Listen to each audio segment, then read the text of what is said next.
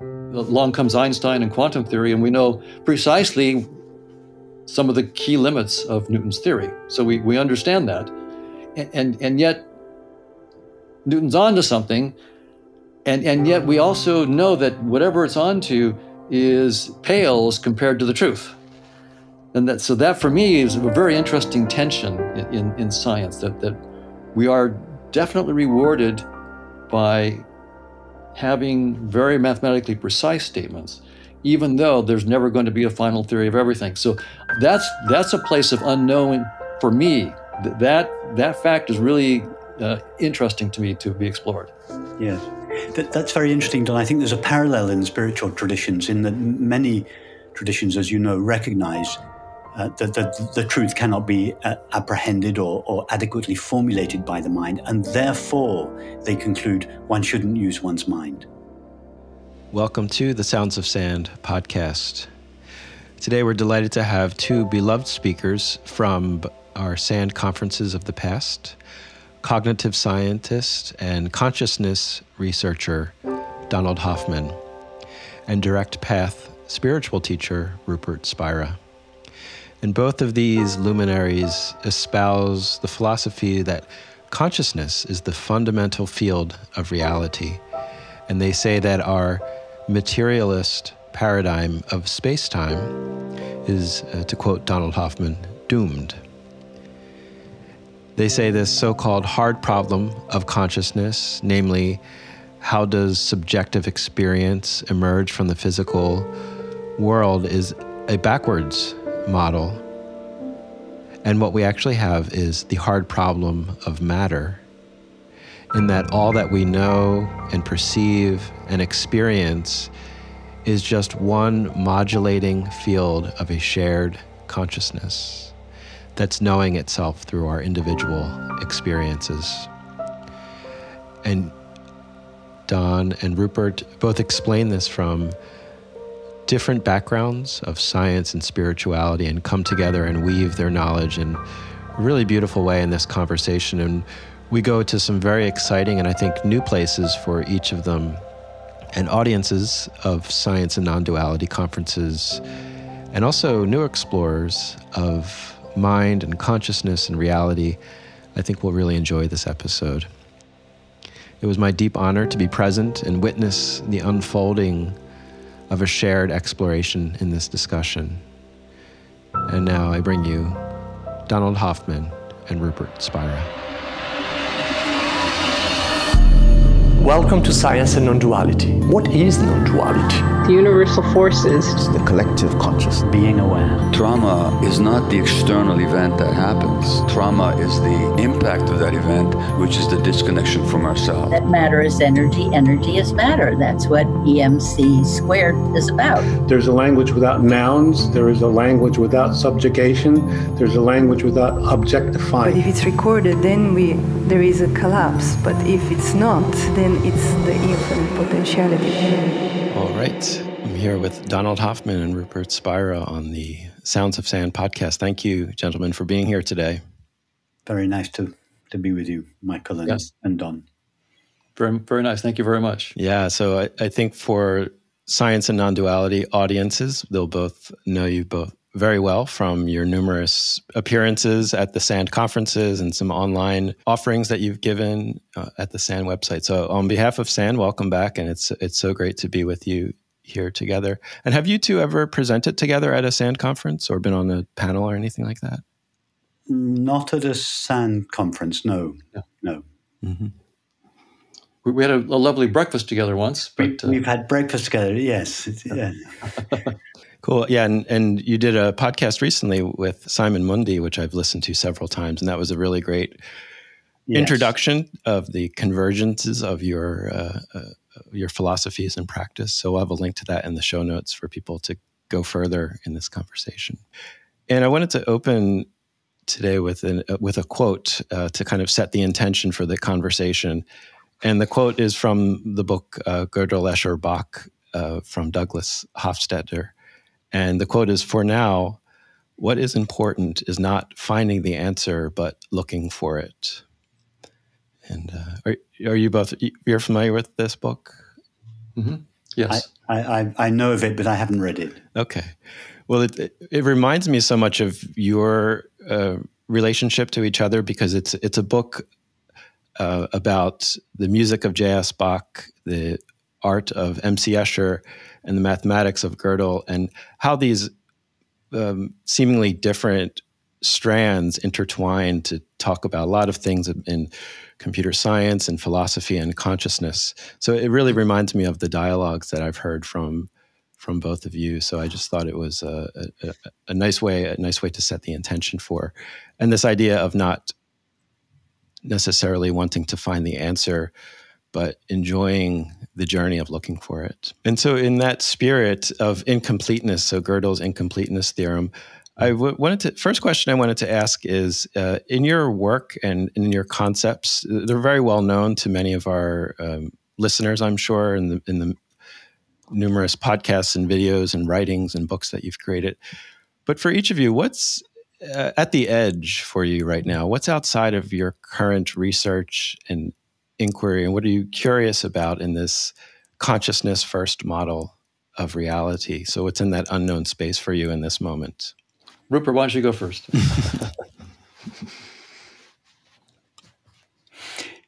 I think that one of the things that really interests me at the moment is how this understand. I, have come to this understanding um, through the uh, religious and spiritual traditions.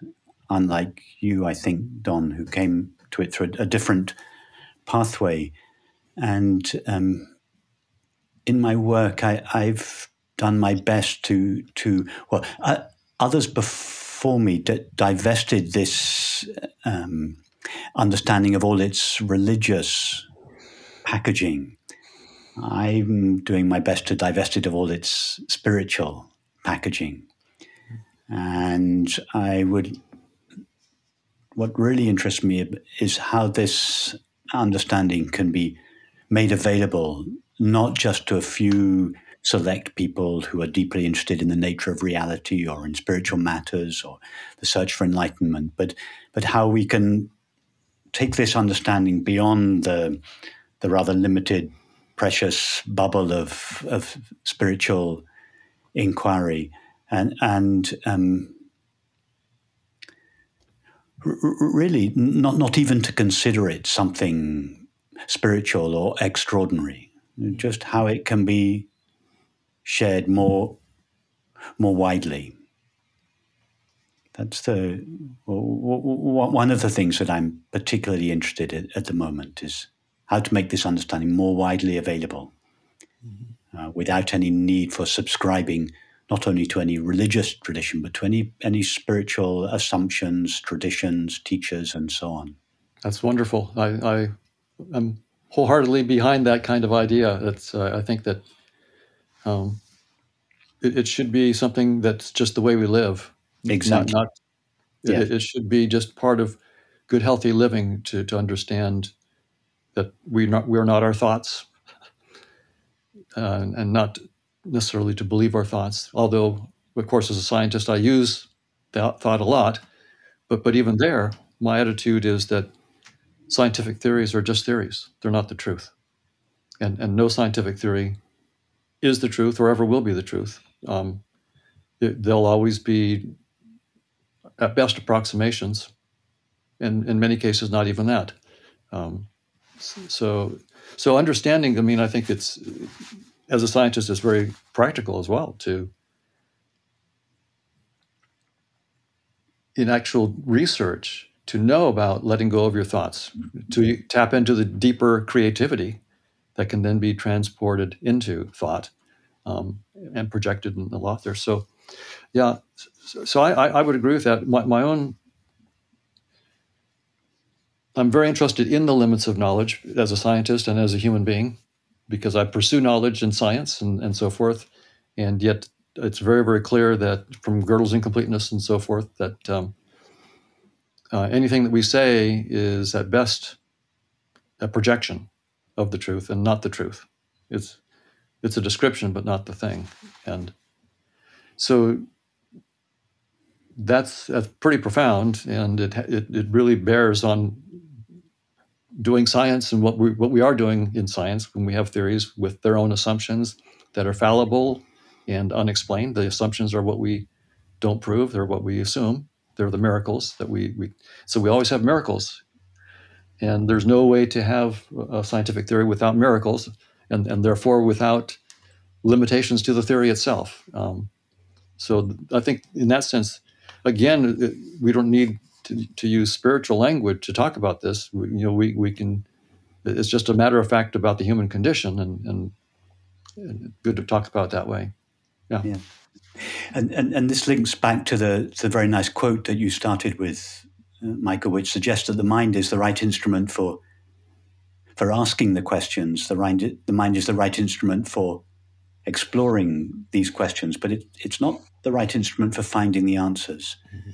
because the mind imposes its own limitations on anything that it knows, and therefore anything that is known by the mind shares the limitations of the mind. So, so the mind, by definition, is is not the right instrument for, for understanding uh, that which lies beyond the mind, that which lies beyond space and time, the, the infinite. Although it's the right instrument for exploring, for asking and exploring those questions. But it has to be very f- humble in the face of that inquiry uh, and recognize that it can provisionally formulate the, the, uh, the, the, results of this exploration, but they're only, as, as you just said, Don, they're only at best provisional um, formulations of, of, the truth that, that approximate the truth in the mind's own limited language, but can never really capture it. Yeah, I, I agree. And I, I think that it's many scientists um, think that there will be a theory of everything. Mm-hmm. And they talk about a theory of everything. And I, I think most probably say that with a wink and a nod, but, but I think some take it seriously that we'll get the final theory of everything. And my own attitude is that if you understand scientific theories, as, as you were saying, Rupert, they can never be the final answer. They, yes they can be very rigorous, and we, we do find that there's some remarkable payoff for being mathematically precise. Right? Newton's laws allow us to send spaceships to the moon. And if we didn't, if we changed anything in his laws, we wouldn't get there. If, if we changed the gravitational law even a little bit, we, we would crash. So there's there, so even though they're not the truth, there, there, we find that there's some reward for being precise. Even though, you know, along comes Einstein and quantum theory, and we know precisely some of the key limits of Newton's theory. So we, we understand that. And, and, and yet, Newton's onto something. And, and yet, we also know that whatever it's onto is pales compared to the truth and that so that for me is a very interesting tension in, in, science that that we are definitely rewarded by having very mathematically precise statements even though there's never going to be a final theory of everything. So that's that's a place of unknown for me. That that, fact is really uh, interesting to me to be explored. Yes. That, that's very interesting don. I think there's a parallel in spiritual traditions in that many traditions as you know recognize uh, that the, the, truth cannot be uh, apprehended or, or, adequately formulated by the mind, and therefore they conclude one shouldn't use one's mind. Any question that that is raised is just don't, don't think about it. Go go, go back to to contemplating, or, and I think I think this is a it's a mistake. Just, just as you um, that, that, that um, there's a payoff for being accurate, even though it, it's not an absolute accuracy. It, it's a relative accuracy. Likewise, I think in the in the spiritual traditions that, that, that there is a value to to using the mind, to recognizing its limits, but to to, to using the mind to explore and, and analyze and investigate um, the, the nature of reality, both inside oneself and, and outside of oneself, and recognize at the same time that the mind can can never actually arrive at the answer. But just because the mind can never arrive at the answer doesn't invalidate the, the process of the mind's investigation. Yeah, I, I, I completely agree. And, and somehow it seems like you know the the deeper intelligence that's beyond the mind has chosen to plunge itself now and then into mind and explore that way and even to get lost in mind and then to wake up. And maybe that's a deep part of the self understanding that, that transcends the mind which which is quite interesting. And, and maybe as you were saying it's it's more about negation. So all the things that we can say whatever i am transcends that. As beautiful as all that scientific theory or all the nature that we see and so forth is complicated as all the galaxies and and plant life and so forth and as beautiful as it is. And as, as much as there is to say about it books and books and books libraries and libraries full of i transcend that. The, the, the reality transcends that. And that, that is a kind of a deeper knowing even though it's a negation. Yes. It, it transcends it uh, but is at the same time immanent within it yes so what one can either take the path of transcendence and, and turn away from everything objective, or one can take the path of immanence and go deeply into it and through it and, and yes. come to the same reality that on the way of transcendence we come to by way of negation. So I think both, both those routes, in, in my tradition, it's the Vedantic and Tantric approaches, the turning away from experience and the turning towards the experience. If you go either way and you go far enough, you, you come to the same conclusion. Yes. And you meet yourself. You, you, you meet yourself in, in, in the truest sense of the word. Absolutely. It, it's like, it's like um, starting out traversing a circle in two opposite directions. You, you seem to be going in two opposite directions, but if you keep going, you, you meet. Yes. And, and I think for scientists, I mean, the, the non spiritual, non religious way of talking about it, you know, is that scientific knowledge has to be known by something. Something has to have the understanding. What is it that understands the equations? What is it that understands the observations and that puts them together? Yes. Um, now, most of my colleagues, of course, studying consciousness, um, are physicalists, and they will answer and say, "Well, well, we know what that is. It's neural activity, and neural activity is the understander, um, or causes the understandings, and and I think that that well." I have many brilliant colleagues who are and friends who are working in that direction, and I think ultimately they'll they'll see that that that doesn't work. Right now, there's not been a single specific conscious experience that they can explain in terms of neural activity or physical systems more generally. No, no specific. So uh, there's always a promissory note that we'll get there, but but that promissory note's been out for quite a while now, and uh, there's. So I think at, at some point, this negation path that we were talking about is going to it, it will again be a non-spiritual non-religious kind of thing. They'll just realize wow we tried we tried that the neuroscience booting up consciousness really hard and it doesn't work. Yes yes. Yes because because to understand anything surely one must first understand the nature of that which understands Right. Because everything we understand appears in accordance with the nature of the medium through which it is understood.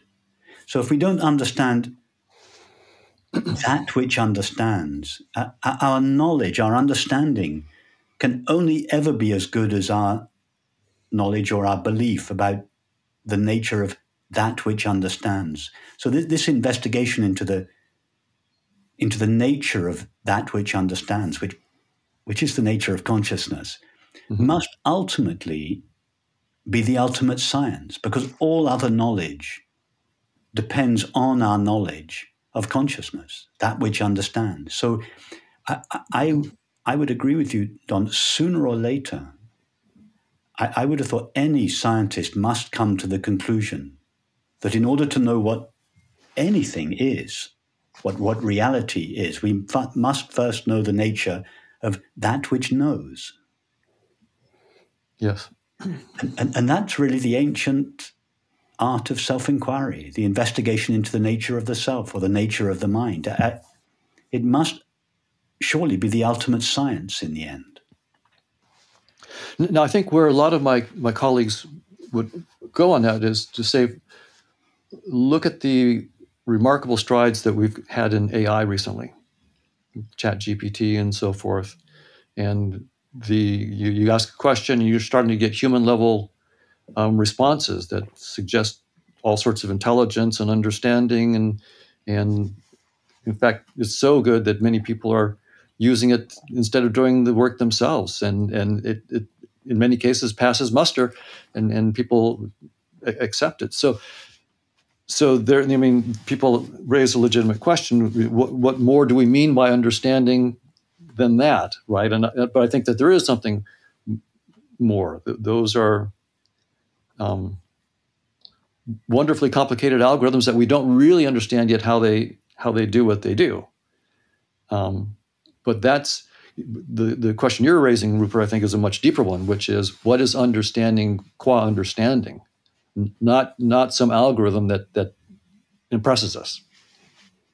Yes, but because if you, if you take the experience of understanding, let, us say. Um, Take, take the example of, of, of a joke.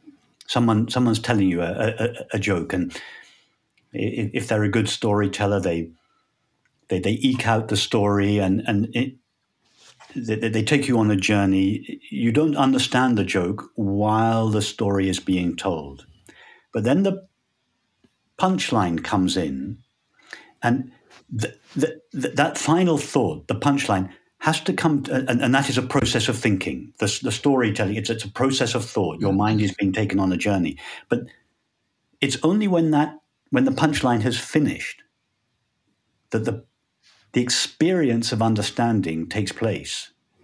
Mm-hmm.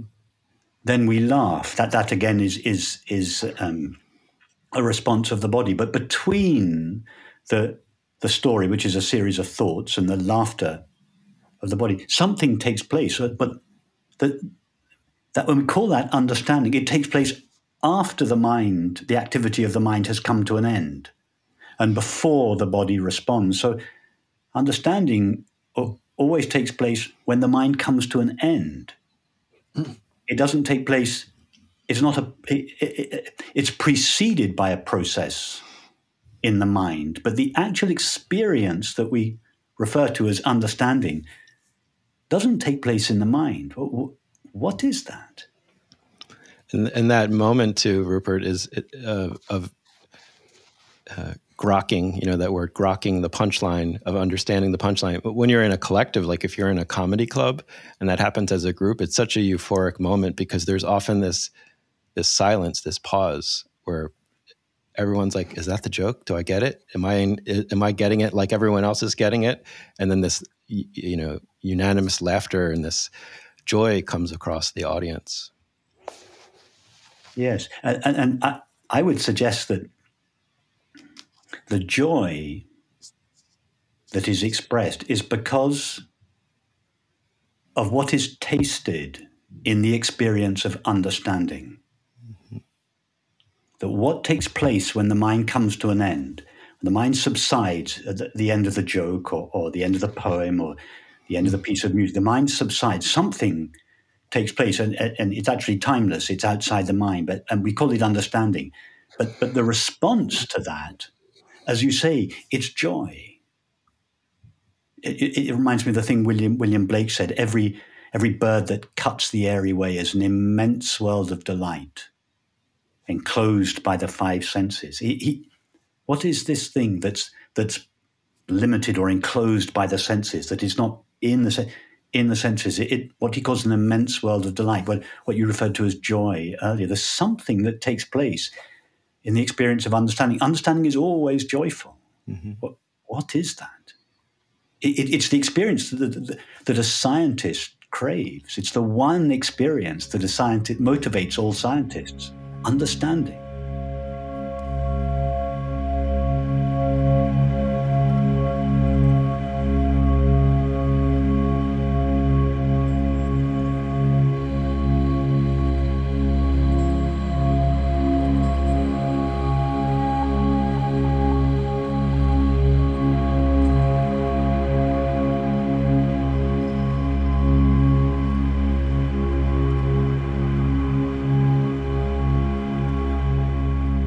Einstein is famous for saying something like that uh, um, intuition is a sacred gift and r- rationality or, or, reason is the faithful servant. And yes, that's that's along the, the same lines in some sense. Yes. The, yes. Really good scientists are doing that very kind of understanding and then translating it into exactly. It, and and like like like you say, or like Einstein said, it's it's a sacred gift. It comes from comes from somewhere beyond the mind or prior to the mind, uh, uh, uh, of which the mind is in service. That's yes, that's that's that's beautiful. Yeah, uh, uh, a lot has been attributed to Einstein, but I think that one might might actually be something that he said. Um, there, there is, and I agree that there is great joy in that kind of understanding, and and great fun in the exploration in that that way, and that many scientists understand that firsthand because the, the, the, good science, the good understanding comes from there and it gets translated ultimately into the math uh, in, in, in, most, case, yes. most cases. There, there is, on the other hand, a, a painful side to it as, as well. Right? So, for those who meditate and, and you're going into silence, the, the, the, the ego um, is not happy with that and there's all sorts of attachments to the notions of me and mine and and my mind and my thoughts that and I'd, so I'd love to get your thoughts on that, Rupert, because there the, the story is that most people find that you go through periods of, of, of great pain, uh, letting go of the thinking mind, and and it doesn't go gentle into that dark night. It, it rages, rages against the its death. yes, it it's an interesting thing that that that death that the the ego seeks it above all else and fears it above all else. In, in fact, it's that, that that that death, that disillusion of itself, is, I would suggest, really the only thing the ego ever truly seeks. But at the same mm. time, as it as it comes close, it realizes that in order to have what it wants. It must die. It's it, the, the, analogy I sometimes use is like the moth and the flame. As long as the, the moth is at a distance from the flame, the moth thinks, oh, that's all I want. And it journeys only towards the flame until it's three inches from the flame. And then it realizes, oh, if I'm going to have the flame, I, I must die because the only way of touching the flame is by by becoming the flame. And the the ego is is is like that. It, it it fears its own demise, as you say, Don. In meditation, it fears letting go of thoughts because the ego can only stand by identifying itself with something or someone, and thought is the the vehicle by which it it does that. So as long as it's holding on to someone or something, the ego survives. And yet, while the ego is present in us, all, all it's ever seeking is to bring itself to an end. For instance, its search for happiness in objects. To, to take the classic, mm-hmm. the, one of the main, if not the main, motivating force of the ego to find satisfaction or fulfillment in objects. What, what is it really trying to do? It's not really seeking the ob- object or the person or the substance. It, it's, it's seeking to unite with, with the other. And, and in uniting, to lose itself. It's seeking to lose itself in the object or the other or the substance. In other words, it's it's seeking its own demise, like the moth seeking the flame. And that's all the ego ever really seeks, except that that it wants to it wants to to have its cake and eat it at the same time. Mm-hmm. So I think you're right, Don. The ego does fear this its own dissolution, its own death, and at the same time it's all it ever truly seeks. So it has this ambivalent relationship with with with with, with truth or, or, or love or happiness, whatever word one uses. It, it it wants it and fears it in equal measure. In equal measure, I I, I agree. It, it it really does.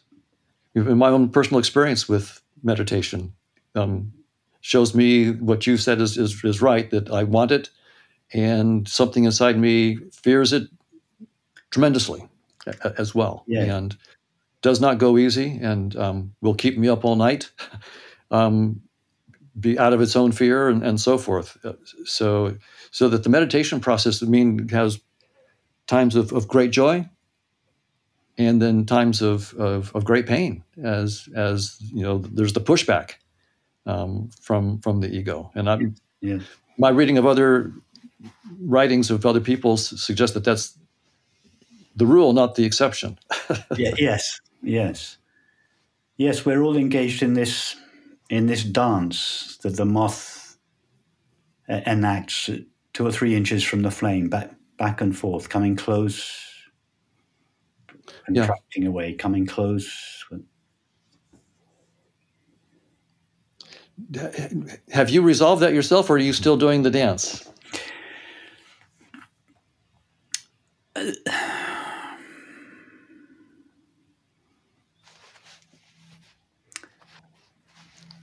My my understanding of of meditation has changed.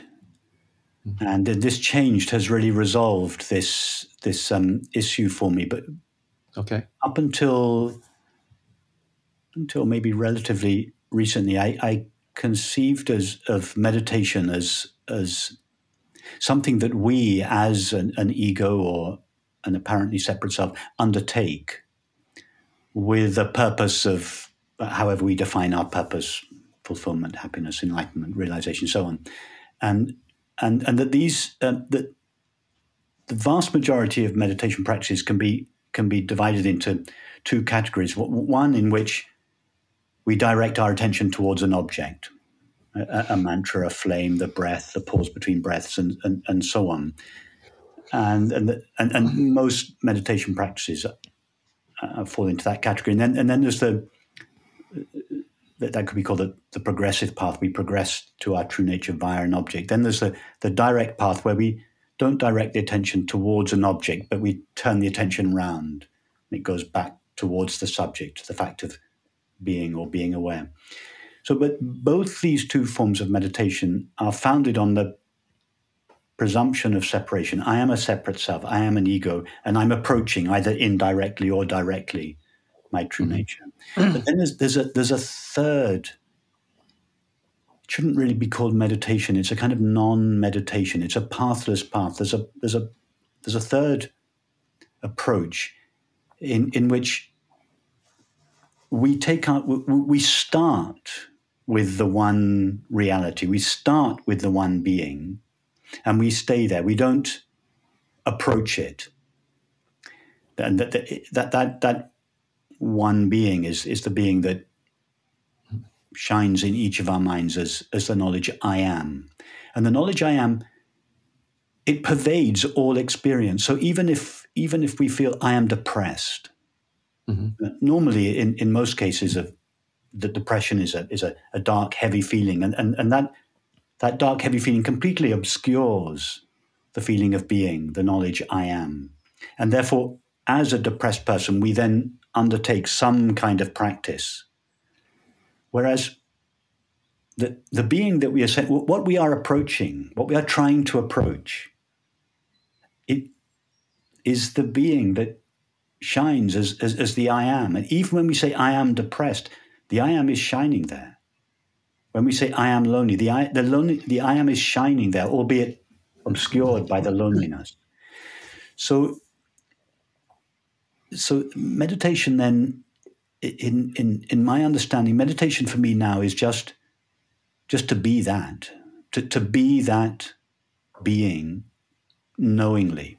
So it no longer and it doesn't matter what is taking place in the mind.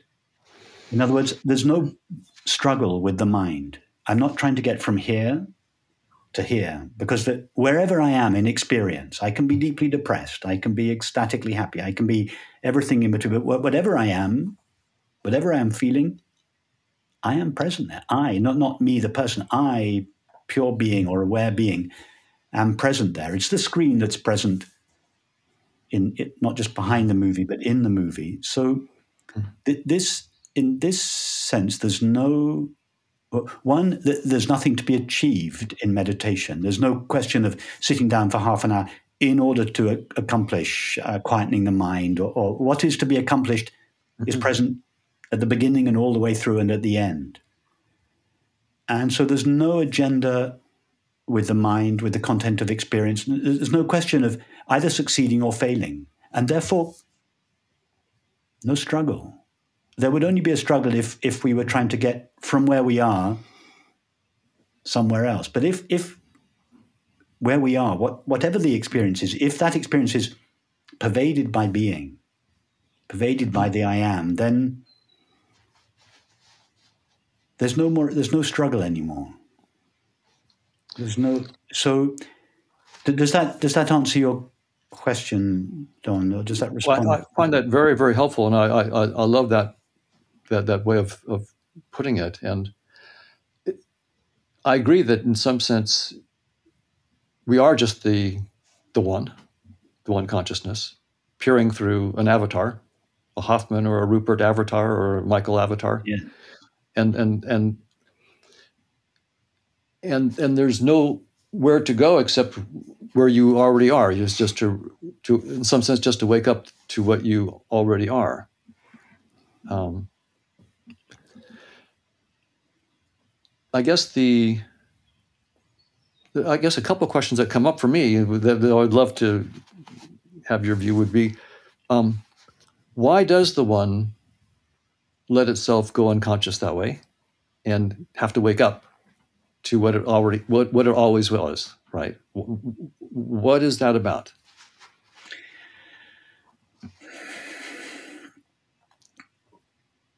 uh, well first of all i would say that there isn't a why, that there isn't an answer to the why. It doesn't do so for a reason. Okay. I would just suggest that it is its nature to do so.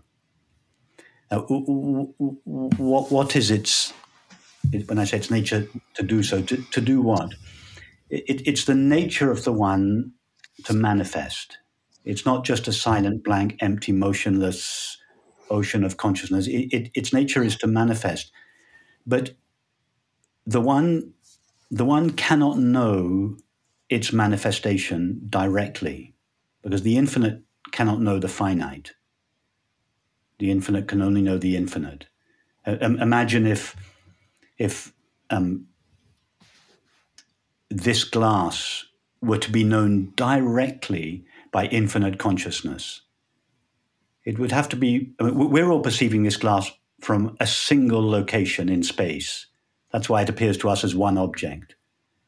But imagine if, if we were to view this glass from, let's say, a dozen different locations and then superimpose those images one on top of another.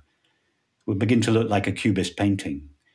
But, but then imagine how the infinite would perceive this. It would have to perceive this from every possible location in space, including all the locations inside the object. It would just be a deep, dark, black it, it, it wouldn't, it, it couldn't perceive this. In order to perceive form, the, the one has to locate itself. It has to mm. overlook its knowledge of itself as infinite consciousness. It has to seem to become a finite mind from whose perspective it can know itself in form. So I, I feel that it is a manifestation is a kind of it's a kind of sacrifice. Mm-hmm it, it, it's it, the, the one, the infinite, has to consent to become or seem to become a finite mind in mm-hmm. order that it bring manifestation out of potential into actuality. But it but it, it's a sacrifice. It, it, it pays for that sacrifice with the loss of its knowledge of itself. It seems to become a finite mind and inherent in this finite mind is the, the belief of, of, of separation and um, uh, mortality. So, in a way, um, the, the suffering is is is um, sorrow is the inevitable consequence of manifestation. Uh, but I don't think so. I don't think one can say that there is a reason for the infinite manifesting. I, I think that it is just its nature to do so. But in doing so, it has to sacrifice its knowledge of itself as infinite and, and, and the sense of completeness, wholeness, fulfillment, absence of death that comes with that. And it has to seem to locate itself as a finite mind with all the attendant sorrow and fear that comes with that. Uh, that's a very illuminating answer. Uh, I, I, I, like that. I, I, one question that I have, maybe other people would have as well, is, is if the one can wake up while it's still in that perspective. Why did it need to ever not be awake from that perspective? Why didn't it? Why didn't it, it retain its knowledge of itself at the same time as as look? Yeah, if it is indeed possible for us at some point to really wake up, why why, why did we ever have to sleep? okay, well, uh, um, I got a, I've got a why question, I guess. no, it, no, it's a it's a very very good question, and um, I have to resort I have to resort to William Blake again to answer this to answer this question. He said this beautiful thing. Um, eternity is in love with the productions of time. Uh, that um, that that that consciousness, eternity, consciousness is uh, uh, the phrase "in love with." I, I, translate that as so utterly, intimately one with. Mm. Eternity is is it, consciousness cannot stand back from its manifestation and view it from a distance. It has to completely lose mm. itself mm. in it. That's what Blake means by being eternity being in love with the productions of time, so utterly intimately one with the productions of time, with form, that it doesn't retain, doesn't hold anything of itself back. It gives itself completely to its manifestation. And suffering is, is the, uh, the, the price it pays. I see. I wonder too if it's if it's that we're approaching these questions from uh, well, the prison of space time. So you know all of these things we're talking about are taking place over time. So if the one you know the one completely understands itself and knows itself in the totality of time but we're looking at it through this specific lens of sequential events. So things like suffering and incompleteness and um, birth and death are just uh, manifestations in what we perceive of as space-time. Uh, you know and i know in both of your work and don in the models you're creating you're seeking to sort of break out of that prison, as it were, and and see a, a deeper reality that's perhaps uh, independent of time. Yes, that, that that's right. In in, in the mathematical models that we're building, we we do have um, mathematics. Of course, we can never get a mathematics of the one, mm-hmm. but it, it, transcends mathematics. But we have um, mathematics of the projections of the one, what we call conscious agents in our theory and, and those it, it, turns out when you take any set of conscious agents even if they're not interacting they also satisfy the definition of a conscious agent. That group satisfies the definition and so it is a conscious agent. And so any group of conscious agents is itself a conscious agent and and therefore it follows that there's ultimately just the one conscious agent as, as re, so we can never we we can get a theorem that there is one and we can point to it, but we can never describe it because we'd have to climb up something called Cantor's hierarchy of infinities. And, and you, you can't do that. You just you, the, the math can't do it. So we can we can see that it's there. We can point to it, and we can look at all the conscious agents in our that we can study scientifically as projections of that deeper one. And what's interesting is that in this dynamical model, it's a, a Markovian dynamics that we have, it's possible to have no arrow of time in, in the sense that the the dynamics has no increase in entropy. So it's possible to write down a dynamics in which the entropy is constant, and so there's no entropic arrow of time. But it, it turns out it's a theorem that any projection, so any you take this bigger dynamics of say of the one, in any projection that you take where you're losing information, that projected dynamics will necessarily have an increasing entropy and therefore an arrow of time as an artifact of the loss of information. Mm-hmm. And so that that's that.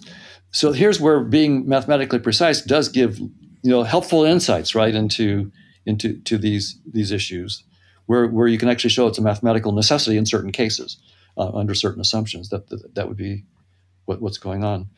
Um, and then one corollary of that, you know, in terms of how we think about nature and evolution by natural selection and, and nature red in tooth and claw and the struggle for survival um, for limited resources. Well, well, time is the key limited resource. And so, so this, this mathematical theorem suggests that, that all of evolution by natural selection is really, and, and the struggle for limited resources, including the limited resource of time, all of that is is is not a deep insight into the nature of reality. It's all of it is an artifact of the projection. There is there is no struggle for survival. There are no limited resources in the one, but but you get that appearance from yes. projection. Yes, I, I, yes, and that that reminds me of just going back to the previous um, conversation, Don. I, I, agree with you completely, and, and going um, going back to the previous conversation about wh- why why the one if, if it's if it can wake up in in in a in a human form, or why doesn't it just why doesn't it just, just do that all the time? And this is this is something um, something I wouldn't often say in in, in, in a, on a kind of public platform for, for, for fear of being misunderstood. Um, but the the the one knows nothing of our suffering. Hmm. It, it, it's only possible to know suffering from our limited, localized perspectives.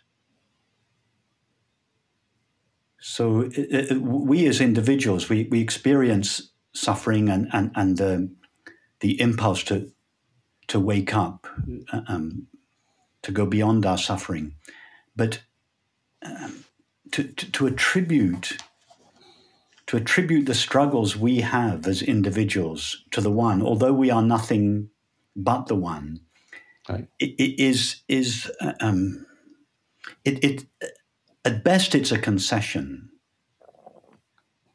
It, it's appropriate at some stages in our in our investigation to say, God, God loves you, God, God, God cares for you, God, mm-hmm. but, but no, God, God knows nothing of us as individuals. The, the infinite cannot know the finite. Only something finite can know the finite. So God, God, God mm-hmm. itself only knows its own infinite reality. I'm, I'm, using the word God for infinite consciousness, or, mm-hmm. or, or infinite consciousness can only know itself so it it's I don't know if I'm if I'm if I'm being clear. It, infinite consciousness doesn't. It's not that it manifests for a reason. It, in a way, it knows nothing of its manifestation. It, it, it's only possible to know its manifestation and all the attendant struggles. It's only we, from our localized points of view, that know about manifestation and all the struggles that come with it. Hmm. The, the, the infinite knows that can only know itself. It cannot know anything other than itself. It only knows its own plenitude, its own fullness, its own infinity. Mm. But, but, Rupert, when you use the word oh. "know" there, um, I guess you're talking about its um, the, the, understanding that we were talking about earlier. Yes. So it's it's yes. the totality of understanding is only in the infinite, but it's still experiencing itself through well, it, it's it's um, we should have another word for it. It's not knowing. Oh, it, it's it's the only form that the absolute knowledge of itself, consciousness is knowledge of itself. It's the only knowledge there is that doesn't take place in subject object relationship. Mm-hmm. All other knowledge and experience takes right. place. There's a finite subject that knows, and there's a finite object that is known. Mm-hmm. So, like, the, like, the, experience we're having now, the experience of sounds and thoughts. And, mm. But the absolute knowledge of itself is just this unique knowing. It's, it, it's, it's the awareness of being. It's the only experience there is that doesn't take place in subject object relationship. And, and that is our deepest experience, that the awareness of being is our primary experience. Right now, each of us is, I say each of us is having the, the experience of being. It's not we as people that have the experience of being, it's, it's we as consciousness that has the knowledge of it. So that is a unique. It's, it's, it's why it's referred to as absolute knowledge, because it's not relative to a finite mind. Mm-hmm.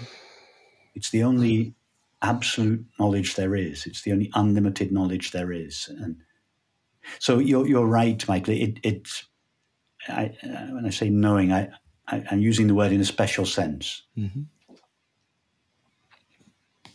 I guess it's like it's like the intimate knowing of only I really know what it's like to be to be me in in a in an intimate way, but there's a more universal way of of knowing that's that can be shared among people. Yes, another way of saying it would be that um, consciousness knows itself simply by being itself. Mm-hmm. Just as the sun illuminates itself simply by being itself, it doesn't have to separate itself from itself and then shine its light back on itself in order to illuminate itself. It just illuminates itself by being itself. It, illuminating is what it is, not what it does. Right. But mm-hmm. it's like that. For knowing itself is what consciousness is, not what it does. Right. And sorry, Don. would you say, Rupert, that in, in our discussions here, we, we, really are pushing up against the limits of what we started talking about, which is the words we're using themselves are are could only be pointers, and, and, and maybe in this case, poor ones at that. Absolutely, and that's why we're we're we're struggling. Uh, so, so we're, we're, struggling. We're, we're, we're really on, mm-hmm. on the edge of not just on the edge of, of knowledge, but the edge of language. Well, they're, they're closely connected, yeah. obviously. The, the edge of, and we're, we're trying to use these clumsy symbols, words, which were evolved to describe things like houses and cars and bodies and trees, and we're trying to use them. We're trying to stretch their capacity, and, and it it doesn't work very yeah. well. So we're, we're we're right on the edge. Uh, yes. I think your uh, analogy earlier, Rupert, of getting the joke, so understanding the punchline is appropriate here because if you have to explain the joke to someone, it's just not funny. You know, it's like you either it's in that moment of understanding that the humor yes, and the joy comes. That's so interesting, Michael, because w- when you explain the joke to someone, you engage them in a rational process. Right. Well, that's not what they want. They we want to bring the mind to an end. Right. So explaining the joke doesn't precipitate this joyous, timeless moment of understanding. It just engages you in more mind. So yes, it, it's, it's a, to explain a poem or analyze a piece of music or, or, or ex, ex, explain a joke. Yes, it, it doesn't deliver.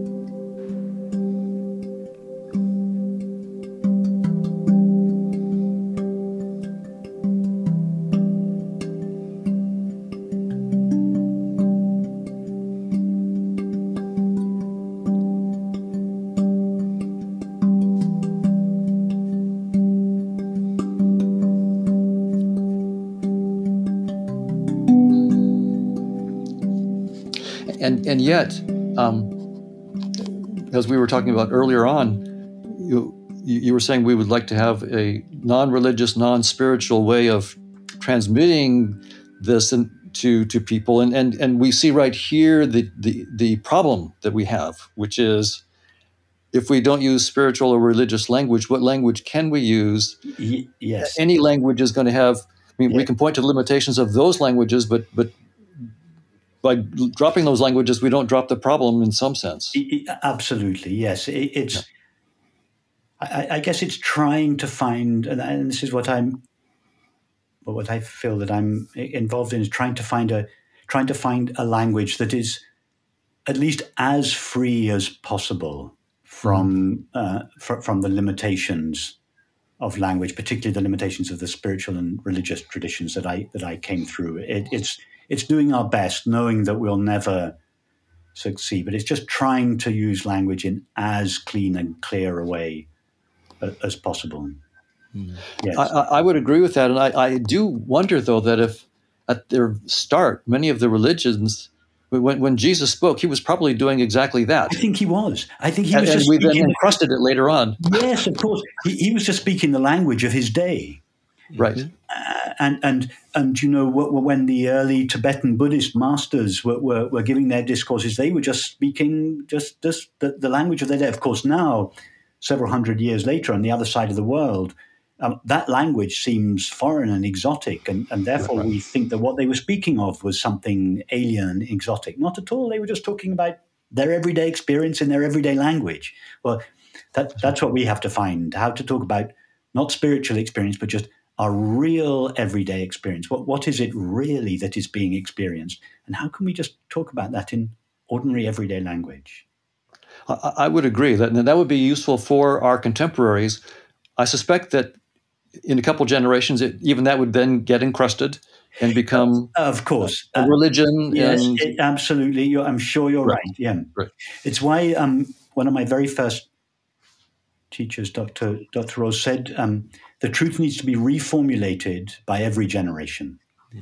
Yeah, there you go. It, just every generation needs to re divest it of the old traditional en- encrustation and find new ways, new forms, new methods, new pathways to, so that it doesn't become um, a religion, a series of beliefs and precepts and exactly a dogma. That, a dogma, so that it remains uh, alive and relevant to the to the time and place in which it is spoken.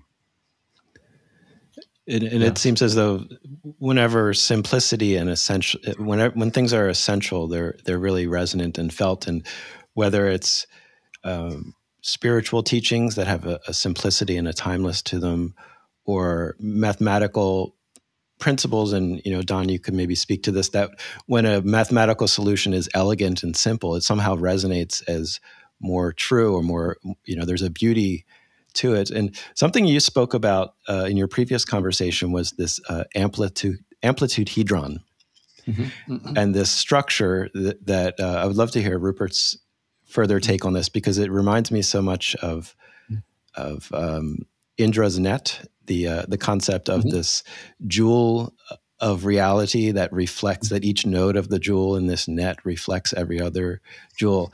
And uh, you know, I don't understand the mathematics behind the amplitude and maybe you could explain it a little more and see what resonances in in this idea that it, it basically simplifies a lot of complex mathematics about space time. Right? Is that the general idea of it? Right. So it's remarkable that, that you know physicists for centuries have taken space and time or their union of space-time as the fundamental reality. Einstein's theory of special relativity and general relativity takes space-time as fundamental and quantum field theory, the fields are defined over space-time. So that's been the foundation uh, for tremendous progress is, is space-time. But what's remarkable is that the very theories, the very precise mathematical theories that capture the intuition that space-time is fundamental, those theories themselves tell us that space-time cannot be fundamental. Mm-hmm. They tell us precisely at what scale space-time falls apart at 10 to the minus 33 centimeters and 10 to the minus 43 seconds, the, what's called the Planck scale. Space-time has no operational meaning. And, and so physicists at first you, know for, for, to a philosopher that that might sound like nonsense because you you what, what's going on here you start off with the assumption that space and time are fundamental you have a mathematical theory that's supposed to implement your thought the theory comes back and says you shouldn't believe in space time well now now wait a minute what what what goes on here if if um, if your theory didn't faithfully implement your thoughts about space time, then why should you believe the mathematical theory when it tells you that space time isn't fundamental? Well, that's, I mean, it sounds like you're in a, caught in a logical contradiction, but you're not. That's, that's the way science works, is that we know that our assumptions necessarily have limits. We write down the mathematics to understand the power of our assumptions and those necessary limits. And once we find those limits, we pop, pop out the champagne. We finally understood the limits of those concepts and their mathematical expression. And now it's time to move beyond. So there's no self refutation in this. Um, that, that's you know no logical self contradiction. But now physicists have, in the last 10, 15 years, moved on and, and found some structures like the amplituhedron That that's for massless particle scattering, and but they've found even other structures for massive particles and all all manner of spin of particles. And and so these are structures not inside space-time or not you might think, well, there these must be structures that are curled up somehow in you know small dimensions of space-time that you can't see. No, no, no. These are entirely outside of space-time. They're they're divorced from space-time. Space-time is a projection, and, and in fact, space-time is a fairly simple structure compared to the the geometry of these other structures. Um, the, the, they could have billions of dimensions. Space-time has four. You know that, that kind of thing. So so physics has moved on. And uh, my colleagues in the neuroscience, the cognitive neuroscience studying consciousness, don't really understand this yet. They're, they're still assuming that we're going to boot up consciousness inside space-time. Mm-hmm. But the, the, physicists themselves are looking for entities and structures beyond space-time. And, and so that's that's where the, the action is.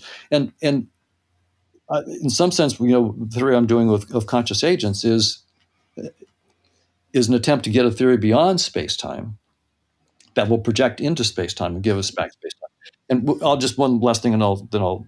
It, what we're doing is we're showing that we can project to the structures that the physicists have found, something called decorated permutations, which then project to the amplituhedron and so forth. So we're we've actually published a paper where we show how to take our conscious agents and project it onto the deepest structures that the physicists are finding beyond space-time, so that consciousness gets a place out entirely outside of space-time, and space-time is merely one interface, one kind of way of looking at the world that consciousness can choose out of a countless number.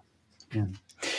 Don, can I ask you something about this? I've been actually meaning to ask you about this uh, since our last conversation. So um, I think you and I uh, agree that one could liken a human mind to a, a virtual reality headset made of thinking mm. and perceiving, that consciousness, so to speak, which is dimensionless, puts on the VR headset. In a human being's case, this VR headset is made, made out of conceiving and perceiving, thinking and perceiving. And as a result, um, through the, the VR headset of thinking and perceiving, consciousness refracts itself and appears to itself as space and time, as, as time and space. So time correlates directly with thought. It, it, it's the only way we know Time is through thinking, and space through sense perception. So, in a way, the, the, the one infinite consciousness appears as space and time. When consciousness looks at itself through a, a human mind, a, a, a, VR headset of thinking and perceiving. Now, if, if it, it's a crude model, but if, that that model has some truth in it, then um, what we are seeing out there as, as what we know as space and time is a reflection of the of the mind through which it is known, the conceiving, perceiving faculties of the mind. So, when a human mind, when our human mind then wants to know, well, what is beyond space and time, in order to make that investigation, in order to discover what is beyond space and time, must it not expand the the VR headset. It, it cannot. The, the, the human mind, as we know it, simply cannot know what is beyond space and time because space and time is a reflection of the limitations of a human mind. So to know what's beyond space and time really requires going deeply into the mind and transcending the limits of the mind. Yes. So, so the question is, in some sense, we're conceptually and perceptually stuck inside space time. So, how in the world mm-hmm. can we as scientists yeah. somehow get outside of that? And, and I do run into that even in, in giving talks at, at scientific conferences. Um, I gave a talk where I talked about these structures beyond space time. And I, I won't mention the, the, name of the person who, it was a very famous person who's working on consciousness. And he, he, he, he said he didn't understand this. So are these things, are they like curled up inside space time? And I said, no, no, they're utterly outside space time. And, and the look on his face let me know that he had no clue what in the world I could possibly be talking about yes, yes. uh, when I said that. And so the way we do it is through mathematics. That's the that's the power of mathematics. So space-time is a mathematical structure, right? We have Einstein's field equations for curved space-time, or, or um, special relativity gives us a, um, a, certain kind of space, um, Lorentz um, space, Lorentz transformation kind of space. So we can simply say, okay, those structures fall apart at 10 to the minus 33 centimeters. They don't work. So let's propose new structures that mathematically could have, in the case of the amplituhedron it could have thousands, millions, or billions of dimensions, not just four. And these are utterly outside. So we can write down all this mathematics and, and also the decorated permutations. In our theory of conscious agents, right? we can write down the mathematical models of Markovian dynamics of conscious agents. There could be trillions of them, you know, however many you want. The, the dimensions of the thing could be, you know, a uh, googol dimensions. It's it's it, it, it we're, we're free to go there, and then we can just simply with mathematics say now all that in, in incredible complexity gets projected into this four-dimensional simple little structure and that has such a grip on our imagination but but you the way you get that thing to lose its grip is by using mathematics. The mathematics is the tool that we use to actually not just speculate that there could be something beyond space time, but to actually go there precisely and make precise models that we can then project into space time where we can make our measurements, right? We can only make measurements where we can observe them, which is inside space time. So we, we do need to project all these higher dimensional things into space time to test them. Um, but that that's that's how we do it, um, and and it, and it's working quite well. When, you let go of space time, um, the mathematics gets simpler in a way. So when you try to compute, like when uh, physicists, experimental particle physicists, high, what they call high energy physics, when they um, smash particles together, like you might have two gluons smashing into each other and four gluons go spraying out, or, or whatever. It could be a, a photon that breaks into a, quark anti-quark pair, and then and these are called scattering events. And you can compute the probability of these various scattering events. And when you do it inside space-time, um, because space-time is in some sense the wrong framework, the mathematics is really, really nasty. To the two gluons in, four gluons out kind of thing. Hundreds of pages of algebra for one interaction. But when you let go of space-time and you do it like with the amplituhedron, um, two or three terms you can compute by hand, and you see new symmetries that are true of the data that you can't see inside space-time. So, so space-time has uh, actually, you know, I think the next generation is not going to have the problem we have of what do you mean beyond space-time? Because this generation that is raised in virtual reality playing virtual reality and taking headset off, it's going to be a no brainer to, well, so when I take that headset off, what about this? Could this be a headset too? Sure, why not? Why, why isn't this a headset? Okay, so what's beyond the headset? And all of a sudden, it's just not that hard to think outside of that, but, but to think precisely, you need the mathematics. And to actually make progress, there's no way to do it without the mathematics. And by the way, this is where I think, I mean, there could be a real dialogue that's profitable between science and spirituality. Both are talking about aspects of consciousness beyond space time.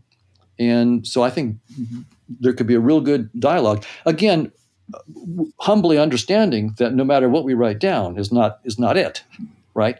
And yet also understanding, as we talked about earlier, there is some reward for being precise there is some reward, even though you know, maybe the reward is that you know the limits of what you're saying, so you can't be dogmatic. And that, that's a big reward. It, it's, it, it really blocks dogmatism because your, your own theories, if they're good enough, will tell you this is where I stop. Whereas just paper and pencil word theories, typically don't do that, or not so clearly. They don't say 10 to the minus 33 centimeters and I stop. they're, they're not that kind of precise. Right? Does that sort of answer the, the question, Rupert? So, sorry, Don, what did you say? Does that sort of answer your question? Yeah, yeah, very much so. Yes, yes, yes, very much so. Um, something that comes to mind when you were when you were talking is that um, that art is another channel uh, through which that which lies outside space time and, and, and, and that, that hasn't gone all the way from space time all the way back to the one, but somehow lies in the field between the two.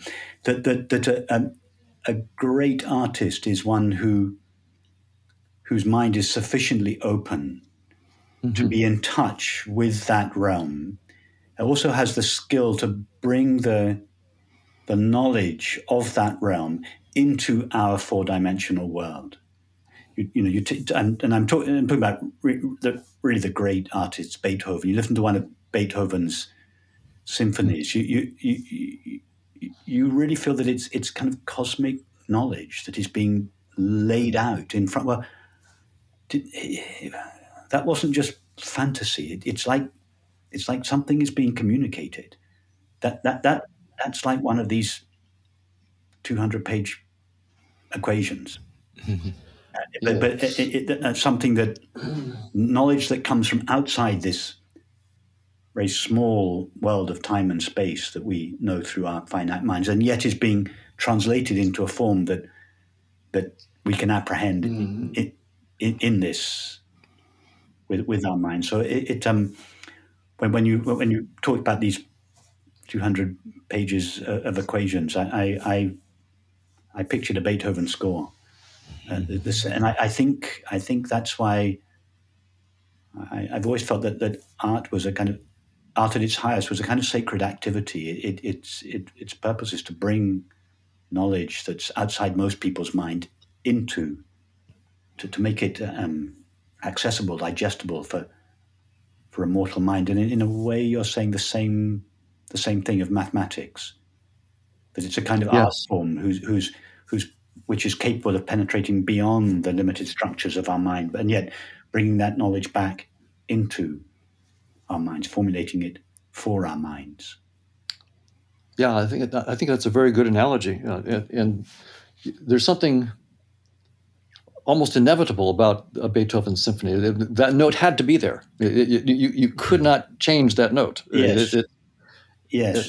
And and the same thing is true of the mathematics. For for, for this theory, yes. if, if that two turns into a two point five or a three, this theory doesn't work. I mean, that, that, that you need you need a two there, not a three. yes. And yes, it's sort of like the Beethoven. You need that note. You you can't you, you don't mess with that note. Yeah. Um, it seems inevitable, and it, sometimes the composers themselves sometimes talk as though they went after it and went after it until they knew that they had heard the right thing, that they that that, that yeah. there was a right answer here, and and they had to get that right answer. No, no, I did this and it wasn't right, and and then you get it right. It's very much like in mathematics, it's either right or it's wrong. Yes, yes, yes. But I can't go deeper than that because I that's not my area. But but I think there's something interesting there. I don't know if anybody can go deeper on that. That would be very interesting. Yeah, I think one of the things that uh, points to that being true of of great art is that it's timelessness. The fact that you know people for hundreds of years have heard Beethoven and it's resonated for them. It wasn't just the people of Beethoven's time that got it. It's it's generation after mm-hmm. generation, and uh, so I think that's one of these pointers that it's touching into something deeper that's less about space time to use the language of this conversation. Mm-hmm. Uh, I should j- just so to bring up the point, but I don't want to push on it too hard for my, my colleagues in in um, cognitive neuroscience, they would they would say, "Well, Don, why didn't you mention that um, you know the reason why we like Beethoven and these other things is because of the, the structure of, of, of our brains and and the, the way we've evolved and, and so forth." And there there is that kind of story that you can tell as well. You know that in some sense. Um, a, a great piece of music is is you could talk about it from an evolutionary point of view and say that it's just tapping into. So, so I don't want to, to dismiss that that's an, an, another equally reasonable way to, to, go with this, but there might be a deeper point of view in which both are this are the same thing, right? Um, even evolution by natural selection itself is, I mean, it's a wonderful theory uh, and it works well inside space time, but I think it is an artifact of the limits of space time that, that, that we get the theory of evolution by natural selection. So that's why it's well uh, well suited to space time because it shares the limits of space time, namely that there is this this arrow of time, whereas beyond space time there is no need for this arrow of time. So so I, I, I, just want to acknowledge that you know evolution by natural selection is a wonderful tool to discuss this stuff inside space time, but not beyond space time. Yes. And, and, we're trying to do both. Yes, yes, yes.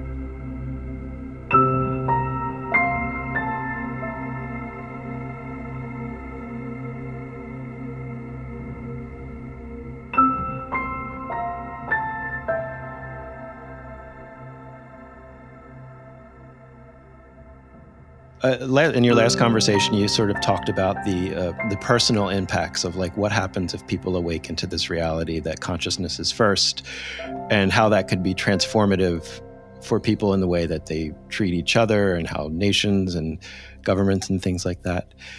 And my question is more about um, what Rupert will know this term. I don't know if Don, you know this term, spiritual bypassing. So this idea that Rupert, you can probably explain it much better than I, but basically that sometimes people who are on a spiritual path will use these ultimate truths as a way to sort of bypass the um, internal and interpersonal difficulties that they find. They say, "Oh, it doesn't matter that you know uh, I hate my job or something like that because you know we're all one and there's just one consciousness." Or you know, people will use it sometimes as, as an as an excuse um, to kind of yeah, basically bypass. Um, so I'm just curious in this model if if you if you two feel worry about that at all that that uh, maybe some people aren't ready to awaken to this to this uh, to this knowledge that space time is an illusion and all that we're experiencing is is awareness knowing itself. Um, Don, do you want to respond, or shall I? Shall I start? I'll, I'll let you start. Uh, okay. yeah. yeah. Um, yeah, just about uh, spiritual bypassing, to put it in the context of our earlier conversation, Don, about um, transcending. Uh, um, so, obviously, at the deepest, the deepest level, we're not our thoughts, our feelings, our actions, our relationships, our bodily functions, and so on. We, we, we are that which is aware of them.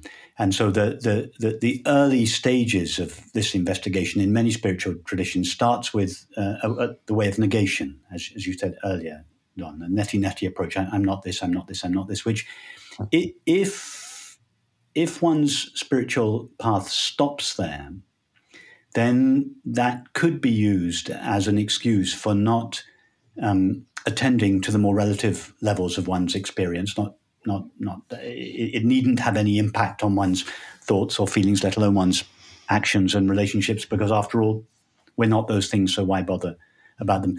That, that, but that would be a, whilst in theory it, it's a possibility. I, and occasionally you hear of uh, um, actually usually, usually it's it's teachers, not students, that, that, that use this understanding to justify uh, um, obnoxious behavior. It, it's it, it, very rarely happens. In my experience of, of speaking to people, it, it, it's very rare. And also, I think this the the path of transcendence, uh, where we trace our way back through the layers of experience and we recognize our fun, fundamental nature of being or being aware. It, it's, I think, nowadays on the contemporary spiritual scene, it's recognized that that is just half the process. The other half of the process is when we turn around again and face our thoughts and feelings, our actions and relationships, and, and realign them with our new understanding of ourself. And, and I, I, certainly, in, in all my years of, of um, speaking and writing about these matters, nearly 15 years, I, I can only think of two or three examples where th- this uh, recognition of one's essential nature has been used as an, as an excuse to to um, avoid having to to face and deal with these aspects in oneself. So uh, um, I don't I don't think it's a danger. Mm-hmm. Uh, however, what I have noticed, what is more common, is that people are, are afraid, uh, as you mentioned, Michael. People are afraid of the, the, the Vedantic approach, the neti neti approach, uh, the via negativa, the way of negation. They're, they're afraid that that somehow bypasses dealing with the very real nitty gritty aspects of one's life, one's trauma, um, uh, uh one's sorrow, one's fear. Uh, and because they're so afraid of bypassing that material, they never get further than that material. They think, oh, I'm so keen not to avoid my trauma. I'm so keen not to avoid my dysfunctional relationships and everything that I'm not even going to take that journey all the way back to my true nature because they think that that avoidance is implicit in that exploration.